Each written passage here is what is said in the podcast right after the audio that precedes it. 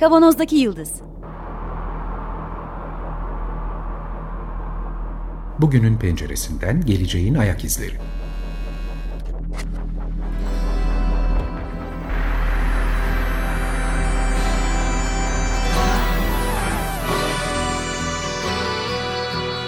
Hazırlayan ve sunanlar İsmail Başöz, Haluk Levent, Mustafa Yılmazer ve Fethiye Erbil. Zorlu Holding Sürdürülebilirlik Platformu Akıllı Hayat 2030, herkes için daha yaşanabilir bir dünya diler. Merhabalar, Açık Radyo'dayız. 94.9. Aa değişti değil mi? 95.0.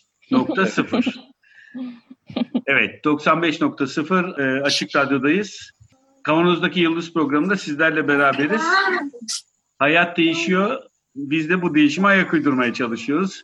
Geleceğin ayak izlerini sürmeye devam ediyoruz sizlerle beraber. Birkaç haftadır pandeminin etkilerini haftalardır konuşuyoruz ama birkaç haftadır eğitim boyutunda sohbetler etmeye devam ediyoruz. Bugün yine uluslararası bir konuk alıyoruz aramıza. E, malum pandemi bütün dünyayı saran bir durum. Büyük fedakarlıklarla Amerikalardan getiriyoruz. Yalnız birkaç haftadır Amerika'dan aşağısına girmiyoruz farkındaysanız. Tabii. evet, Güzel. Bugün, bugün yine başka bir değerli konumuzla beraberiz. Serkan Özel. Eğitim boyutunu, eğitim teknolojilerini konuşmaya devam edeceğiz. Sözü Fethiye'ye veriyorum. Ha bu arada tabii Haluk burada, Fethiye burada. Şimdi sözü Fethiye'ye vereyim, konuğumuzu tanıtsın. Evet. Serkan Hoca uluslararası bir konuğumuz ama aslında çok bizden e, bir konuğumuz. Benim Boğaziçi Üniversitesi'nden hocam.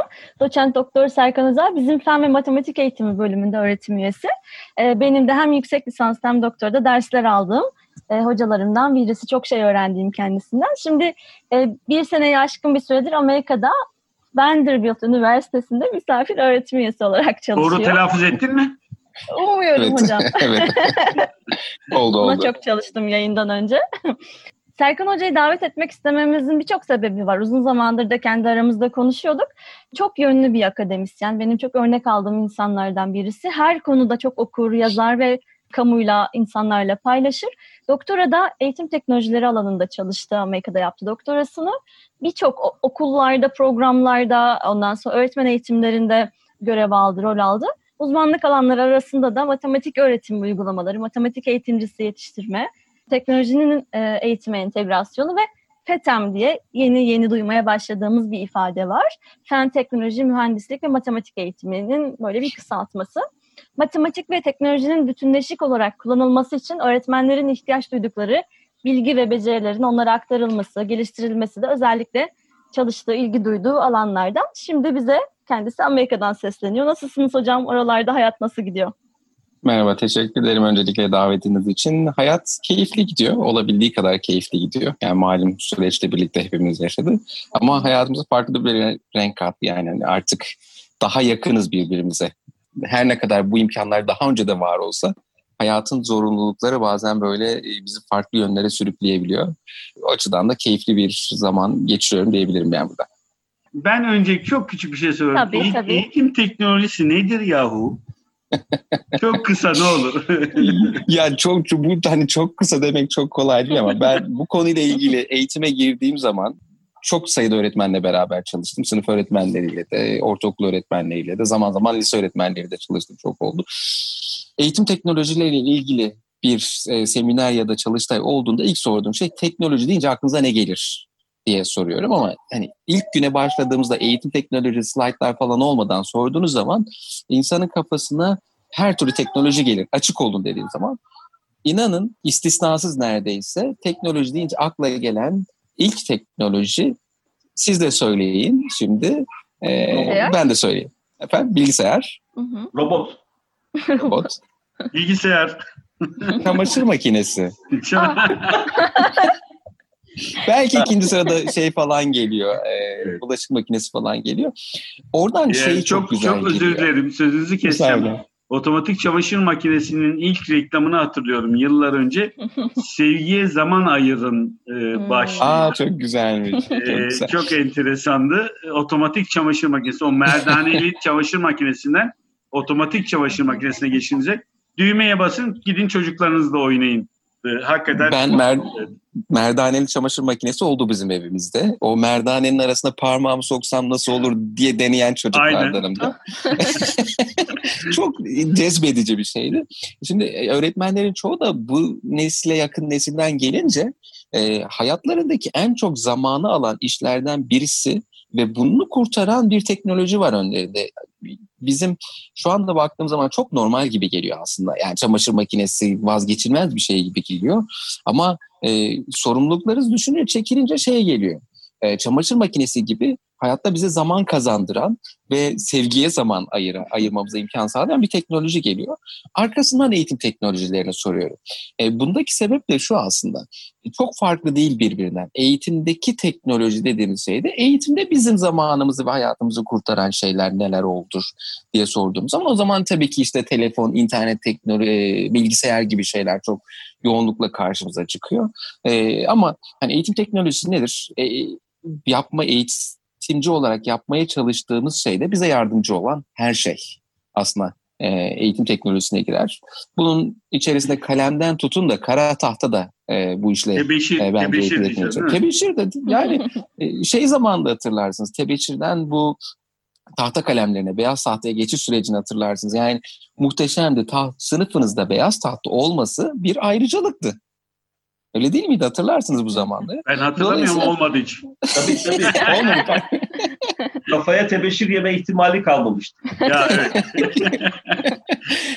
E, taht, e, tebeşirli tahta zamanlarında bu eller kirlenmesin diye basmalı şeyler vardı. E, tebeşir kalemleri çıkmıştı. Doğru. Onlar da. Dolayısıyla eğitim teknolojisi çok geniş bir alandan bahsediyoruz. Ve bunu sadece ve sadece işte robotlara ya da ne bileyim işte bilgisayar ya da PowerPoint gibi uygulamalara sınırlandırmamak gerekiyor. Amacı iyi koymak gerekiyor ve bir kişiye göre değişiyor. Bu eğitim gün boyunca yapmaya çalıştığım şey e, o seminerlerde de bu işin bireysel bir yönünün olduğu ve o bireye ait olan felsefenin ortaya çıkması. Yani benim eğitim teknolojilerine bakış açımla sizin eğitim teknolojilerine bakış açınız arasında çok büyük fark olabilir ama bu birini iyi birini kötü yapmaz diye nokta koyayım. Öğrendin mi İsmail'cim eğitim teknolojisinin ne olduğunu?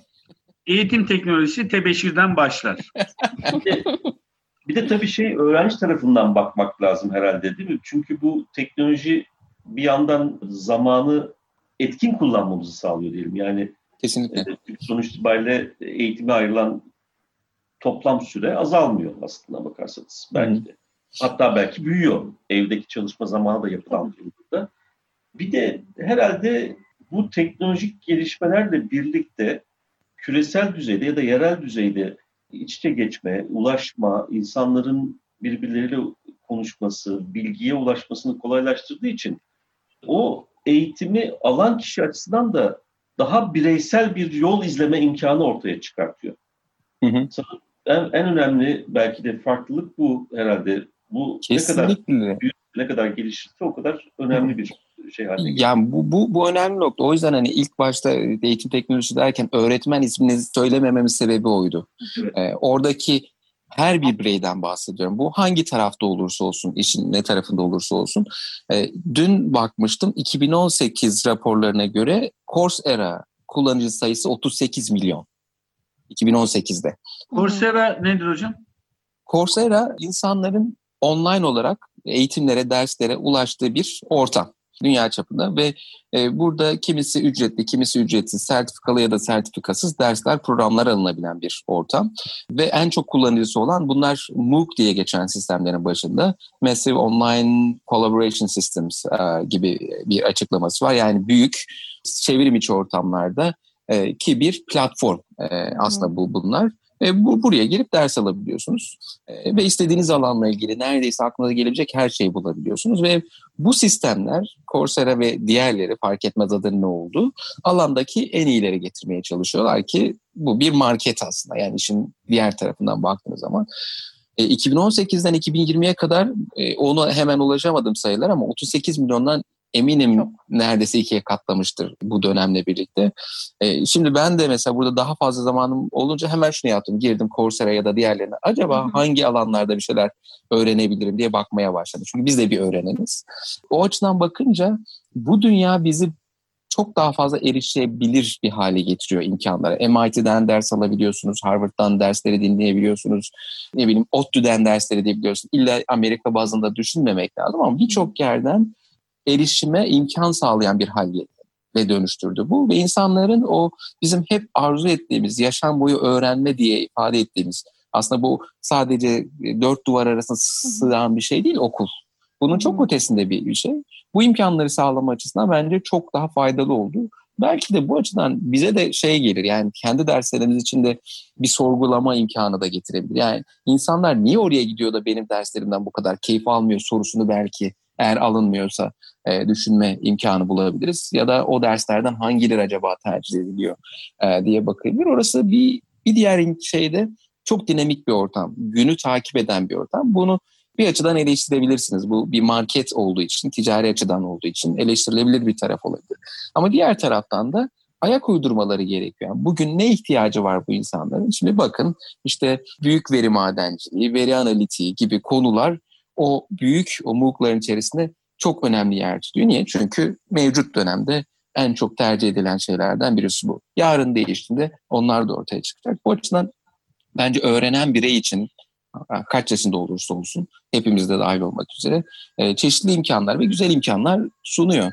Mesela bir diğer şey şimdi bu online çeviri şeyleri çok daha kuvvetli hale geliyor mesela Google Translate. Ben Türkiye bağlamında yaptığım eğitimlerde en çok zorlandığım kısım Türkçe kaynak paylaşma kısmı. Yani e, sınıf öğretmenleriyle özellikle çalışınca hı hı. E, hangi okuldan mezun olursa olsun İngilizce çok limitli. Dolayısıyla bir kaynak veremiyorsunuz, yabancı kaynakları. E, o zaman da elinizdeki kaynakların kalitesi ve sınırı çok dramatik bir şekilde değişiyor. Ama Google Translate ya da Windows'un Translate ya da ne bileyim birçok çeviri şeyleri hmm. geliştikçe en azından mükemmel olmasa da bilgiye belli oranda erişmek için fırsat ve imkan sunuyor. Bu videolar için de geçerli. Yani şu anda videolar otomatik altyazı seçenekleri sunuyor. İngilizceyi çok iyi yapabiliyorlar bunlar yine çok iyi olmamakla birlikte otomatik o çeviriyi İngilizceden Türkçe ya da başka dillere çevirme imkanı da var. Doğru. Hiç doğru. anlamamaktansa takip edebilme imkanı sunuyor. Ve bu teknolojilerde aslında geliştikçe Haluk Hoca'nın söylediği gibi öğrenenler için, öğrenciler için farklı bir ufuk açıyor bence. Bu e, çeviri konusunda çok enteresan gelişme oldu. Ben bir programla karşılaştım. Yani şey Batı dilleri arasında e, çok mükemmelleşti. Yani Google Translate falan neredeyse ama Türkçedeki cümle yapısı, yan cümlecikleri bol bir cümlede performansı çok düştü mesela Google Translate'te. ama bir programla karşılıklı ismini hatırlamıyorum. Ee, çok etkin bir e, yapay zeka e, algoritması kullanıyorlar arkada. Öyle hızlı öğrenmeyi sağlayan bir şeymiş. İnanılmaz uzun ve çok yan cümlecikli bir şeyi sundum. E, cümleyi çevirmesi söyledim ve çok performansı yüksek. İki yıl önce ee, Google Translate'te Fransızca İngilizce arasında Fransızca yanlış bir cümleyi yani yanlış yazılmış bir cümle yazdım ve İngilizcesi benim ifade etmek istediğimi doğru bir şekilde ifade edecek şekilde çevirmiştim. o dereceydi yani. E, kesinlikle katılıyorum. Yani o şeyde batı dilleri arasında çok da yapı daha yakın olduğu için daha iyi yapıyor. E, yabancı bir dilden Türkçe'ye çevirmem gerektiğinde ben Türkçeden ziyade İngilizce'ye çeviriyorum ki daha doğru çeviri yapıyor ama Google da çok iyi bu işte e, adımlar attı. Onlar da şey kullanıyor, artificial intelligence bu yapay zekayı kullanıyor. İlginç bir şekilde Microsoft da bu işe girdi. Yani evet. e, Microsoft'un içerisinde mesela Word'ün içerisinde doğrudan Hı. çevir deme şansınız var. O da fena çevirmiyor. Onda da karşınıza güzel şeyler çıkartabiliyor. Mükemmel çeviriler olmuyor ama yani şey konuyu kap, kap, kaplamak için iyi oluyor.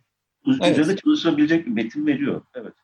Tek dille konuşan evet. bir dünyaya doğru gidiyor muyuz acaba? Ya, ya da herkes Yok. kendi diliyle konuşabilir ve Yok, anlaşabilir. Ben öyle düşünmüyorum ama iletişimi belki biraz kolaylaştıracaktır. Yoksa her dil aynı zamanda çok büyük kapsamlı bir kültür. Yani hiçbir yapay zeka bu kültürü kavrayamaz.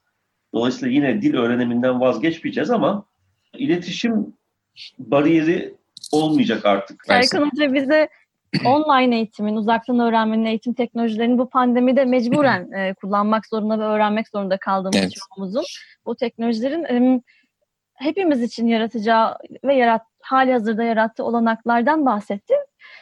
Büyük bir öğrenme fırsatı ve büyük bir öğrenme krizi diye geçiyor bu aralar hı hı. eğitim literatüründe yapılan tartışmalarda. Ben sizin hocam bu pandemi sürecinin başında sanıyorum Nisan ayında Boğaziçi'nin web sitesine çıkan röportajınıza bir geri dönüp baktım. Orada dikkat dikkat çekmek istediğiniz en önemli konulardan birinin şu olduğunu fark etmiştim. Bu kendi kendinin öğrenmesini takip etmek meselesi e, her yaş için önemli bir beceri ama küçük yaşlarda biraz daha çocukların, öğrenenlerin zorlandığı mesele. E, öğrencilere bu konuda daha fazla sorumluluk verilmeli ve sorumluluk e, öğrenmenin Hı-hı. sorumluluğunu peşinden gitmenin önemini e, bu becerinin geliştirilmesi gerektiği cümleyi tam toparlamak gerekirse siz de bu kayıttan önce kendi küçük kızınızdan bahsetmiştiniz. Biraz bu konuya geri dönelim mi? Hem de iyi, umut verici bir örnek olsun. Bu öğrenmenin sorumluluğunu bilmek, o, o, o beceri nasıl bir şey ve bu yeni dönemde bize hepimiz için nasıl bir faydası olacak? Nasıl görüyorsunuz bu durumu? Birçok yani eğitim teknolojisinden, programdan vesaireden bahsedebiliriz ama orada da o cümleyle bitirmemin çok önemli bir sebebi vardı. Kişinin öz düzenleme becerisi olacak ki siz hangi ortamda olursanız olun o kişi öğrenmesini sağlasın. Biz kimseye bir şey öğretemeyiz. Yani buradaki temel şeylerden birisi bireyler öğrenirler ve bireyler bunları nasıl öğreneceklerine kendileri karar verirler. Ama biz e, öğreten insanlar olarak onlara yol gösterici olabiliyoruz. Bir yerde etimolojik olarak öğretmen ifadesinin e, kökenine bakmışlar ve öğretmen ifadesinin öğden geldi. Yani ussu harekete geçiren, aklı harekete geçiren kişi anlamı olduğunu e, duymuştum ve benim çok hoşuma gitmişti. Yani biz e, bir şey dikte eden değil, karşıdaki bireyin aklını harekete geçiren, aklını kullanmasını istediğimiz bir şey, birisi. Hı hı. E, dolayısıyla onu yaparsa zaten öğrenecek. Bunun ötesinde başka bir şey yok.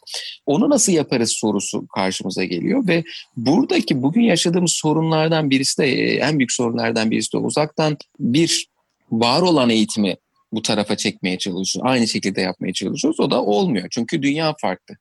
Karşıdaki insanın gözüne bakarak şey diyebiliyoruz. Yani sen dersi dinlemiyorsun diyebiliyordum. Şimdi diyemiyorsun. İşte videosu kapalı, şeyden önce de konuştuğumuz gibi videosu açık olsa da küçücük karelerden bahsediyorsunuz. Artık bir listeden bahsediyorsunuz. O sosyal olan şeyleri kaybediyorsunuz. E bunu kaybettiğiniz zaman asıl rolünüz olan o, o öğrenme ortamını sağlama kısmı asıl sahibi olan bireylere daha çok düşüyor. Ve şu anda yaşadığımız sorun da bu. Onlar buna alışık olmadığı için böyle bir nesille yetişmedikleri için böyle bir e, imkanla yetişmedikleri için şey bekliyor. Biri bana bir şey söylesin ki onu yapayım. E, öğretmenin de belli bir gücü var hangisine nereye kadar söyleyecek. O yüzden o cümle çok önemli. Yani eğer öğrenen kişi kendi sorumluluğunu alırsa siz sadece senaryoyu e, çiziyorsunuz, yolları çiziyorsunuz. Onlar oralardan toplaması gereken şeyleri topluyor. E başka rolümüz ne? Bu süreç içerisinde acaba bunların ne kadarı toplandı? Bu belirlediğimiz büyük hedeflere ne kadar ulaşabiliyoruz? Değerlendirmeye çalışıyoruz ve eğer ulaşılamadıysa o da müdahaleler etmeye çalışıyoruz. Bunun gibi bir senaryoya ihtiyaç var şu anda. Daha önce bu senaryoları kolay, daha kolay yapıyorduk çünkü dört duvara sıkıştırıyorduk şeyleri, hı hı. öğrencileri. Kaçacakları yer yok. Yani hani şey vardır ya gaz videosu vardır. Gazlar hızlı hareket etse de duvara çarpıp geri gelir. Öğrenci nereye giderse gitsin sizin gözünüzün önünde. E şimdi öyle değil. Yani, e, öğretmenin de kamerası kapalı, öğrencinin de kamerası kapalı zaman zaman. Ve o artık gaz havada yani bizim şu andaki yaşadığımız e, çok geniş bir ortamda gittiği yeri takip etmeniz çok zor. Dolayısıyla yeni bir senaryoya ihtiyacımız var. E, biz bu senaryonun adına da tasarım diyoruz aslında. Yani bu eğitim teknolojilerin temelinde yatan şeylerden birisi bir öğrenmeyi tasarlamamız gerekiyor ve bununla başlamamız gerekiyor. Dönüşüm orada, o kısım zor. Yani yaşanan en büyük zorluklardan birisi şu anda o dönüşüm teknoloji o kadar bence sorun değil. Yani Zoom mu kullanacağız, Teams mi kullanacağız ya da ne bileyim EBA'yı mı kullanacağız? Onların teknik sorunları var. Google'a girdiğiniz zaman işte şunu nasıl çözerim dediğiniz zaman size yüzlerce çözüm imkanı getirecek. Bilemediniz bir gün, bilemediniz iki günde o teknik altyapıyı çözersiniz. Ama şeyi çözmeniz çok zor. Yani bu tasarımı yapmadıysanız onu çözmek çok zor. Yani orada bir e, şey var. E, tabii şu anda konuşmadığımız İşte bir de sosyal adalet kısmı var ama o tarafa girersek hı hı. farklı bir yere gideceğiz. O, o yüzden burada bir durayım. Bu tasarım konusu aslında üzerinde durmamız gereken konu ama bizim süremiz azaldı. bunun üzerine bir program daha yapmamız gerektiği ortaya çıkıyor. Tabii esas konuşmamız gereken şey bu. Hı hı. Şu anda bunun ne kadar gerçekleştiğini sorayım en azından kısa olarak programın son dakikalarında. Nasıl gelişiyor bu süreç? Tasarım nasıl geliştiriyor? Evet evet yani gerçekten bu konuda bir bir takım atılımlar, bir takım adımlar var mı? Bunu genel olarak yani ülke politikası olarak bir adım yapıldığını görmedim ben. Böyle bir Türkiye bazına uzaktan takip ettiğim kadarıyla. Buna sadece odaklanan kimler diye bakarsınız aslında eğitim teknologları bunu yüksek sesle söylemeye çalışıyorlar ama seslerini yeterince duyurabildiklerini düşünüyor muyum? Hayır seslerini yeterince duyurabildiklerini düşünmüyorum. Ee, bunun belki hani bütün sebepleri kısarsak iki tek temel sebebi var. Bir politika yapıcılara niye duyuramıyorlar? Çünkü bunu duyurmaları demek çok büyük bir iş demek. Hı hı. E, o için altında, o taşın altına kim elini koyacak? İki, e, öğretmenlere duyurmak demek de öğretmenlerin bunun için hazırlanması, bilgi donanımı olarak da hazırlanması gerekiyor demek. E, gene bu da büyük, büyük bir değişim geçiyor. O da her tarafa ne yazık ki ulaştığını düşünmüyorum bu tasarımla ilgili şeyin. Aslında bence birkaç programlık sorumuz var. Şu an süre kısıtlı deyince ben hangi soruyu öncelikle sorsam diye Yok, çok, kaldım. Çok da vaktimiz kalmadı gerçekten. Hı hı. mutlaka bu tasarımları önümüzdeki haftalarda, önümüzdeki haftada konuşmaya evet. devam edelim. Çok da keyif alırız. O tasarım detaylarını konuşalım sonraki programlarda. E, Amerika'da, Amerika'da nasıl orta öğretimde? Yani üniversitelerde epey bir arayış olduğunu biliyorum bu anlamda da. Hele bu işte ben edX çok izliyorum. Coursera değil de. Mesela en favori derslerimden bir tanesi Science and Cooking. Her yıl içerik değiştiği için sürekli takip ettiğim bir şey ve çok hoş bir tasarım var. Yani dolayısıyla bu, bu tür platformların çok öne çıkması sanki Covid öncesinde de kampüslerde, üniversitelerin, Amerikan üniversitelerinin buna böyle bir en azından bir farkındalıkları olduğu ve adapte olmak için çaba harcadıkları izlenimine ed- edinmiştim. Bu doğru mu? Gerçekten böyle bir şey var mı? Doğru. Yani burada şunu yanlış hatırlamıyorsam Michigan Üniversitesi'ydi herhalde. İyi üniversitelerden birisi Amerika bağlamında düşündüğümüz zaman. Ve onların kendi öz eleştirileri biz Covid'den önce bu online platformlarla ilgili bu bahsettiğiniz bütün hepsini kapsıyor. Yani sadece teknik altyapı olarak değil. Yeterince e, önem vermediğimizden dolayı şu anda çok zorlanıyoruz gibi bir ifade vardı. Bunu yapabilenler yani hazırlığı çok eskiye dayananlar aslında bu işi çok rahat yapıyor. Mesela en çok karşımıza çıkan en iyi örneklerden birisi hep Harvard'dır mesela. Harvard'ın bundan yaklaşık 10-15 sene önceki takip ettiğim bir dersi vardı. Video normal e, amfide çekilen dersine kayda alıyorlar. Ondan sonra öğrencilerle de paylaşıyorlar. Ona erişimim vardı. Onları izlediğim zaman şunu fark ediyorum. Yani bu, bu, bu kişiler bu o tasarım işini çok daha önceden yapmışlar. Online altyapılarını da ona göre kurmuşlar. Bugün sadece güncelleme, e, ondan sonra belki yenileme, belki yenilerini ekleme şey yapıyorlar. Bütün her şeyi baştan değiştirmiyor. Eğer iyi yapanlara bakacak olursak. Aradaki hı hı. en temel farklardan birisi bu. E, tabii bunun altında da e, money talks yani. Hani para kısmı var. Onu ben, onu şey ben, yapmayalım. ben sadece katılmıyorum. Sözü keseceğim. E, programı da bitirmek durumundayız. Sadece Money Talks değil bu perspektif ve hakikaten uzun vadeli düşünmek. Geçen haftaki programda söylediğim bir lafla kapatacağım ben izninizle. bu bunu uzun vadeli düşünmek gerekiyor. Bulunduğumuz konumu aslında eskimiş olan konumu terk etmemek için durumu inkar etme pozisyonundan kurtulmamız gerekiyor. Kesinlikle. Artık değişiyor ortalık. Bahsettiğiniz örnek Harvard'dan 15 sene önce yapılan pandemi yokken yapılan şey sadece parayla ilgili olduğunu düşünmüyorum. Bunun bir perspektifi Değil, değil kesinlikle. Bu açıdan parayı dedim e, İsmail Hocam. Yani hani bu altyapıların önemli bir kısmında ciddi bir para yükü de gereken yerler var ama kesinlikle sadece para olmadığını sonuna kadar katılıyorum. Evet. Biz de bir sanal, yani, sanal laboratuvar kurmak mesela çok dünyanın parası yani. Ama biz artık böyle bakılması gerekiyor. Yani pandemi Hı. geçse de yarın aşı bulunsa da başka bir dünyaya artık açılıyoruz. Pandemi geçse de hafızada hafızamızda kalacak bir dönem geçirdik. Bunun izleri devam edecek. Ona göre yeniden örgütlenmesi gerekiyor bütün perspektifin. Önümüzdeki Ufak bir hafta... örnek verme şansın var mı? Tabii ki. Şeyden dolayı kızımın devam ettiği okul hemen Mart ayında sıkıntı olduğunda yaptığı şey şuydu.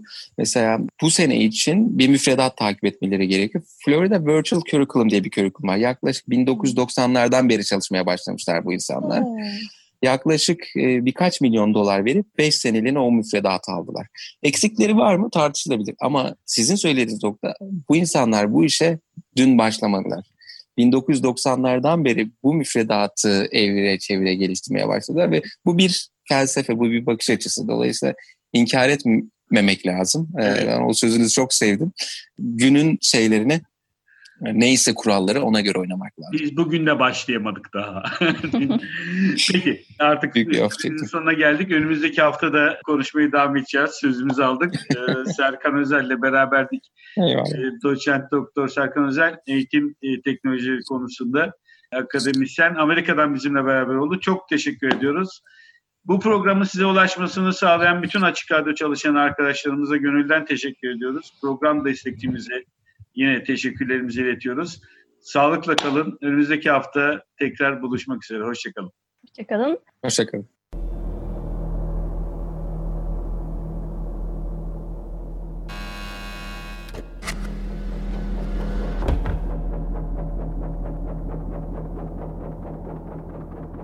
Kavanozdaki Yıldız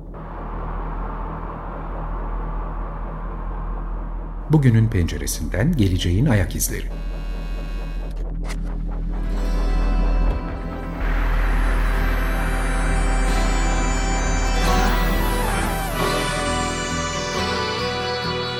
Hazırlayan ve sunanlar İsmail Başöz, Haluk Levent, Mustafa Yılmazer ve Fethiye Erbil.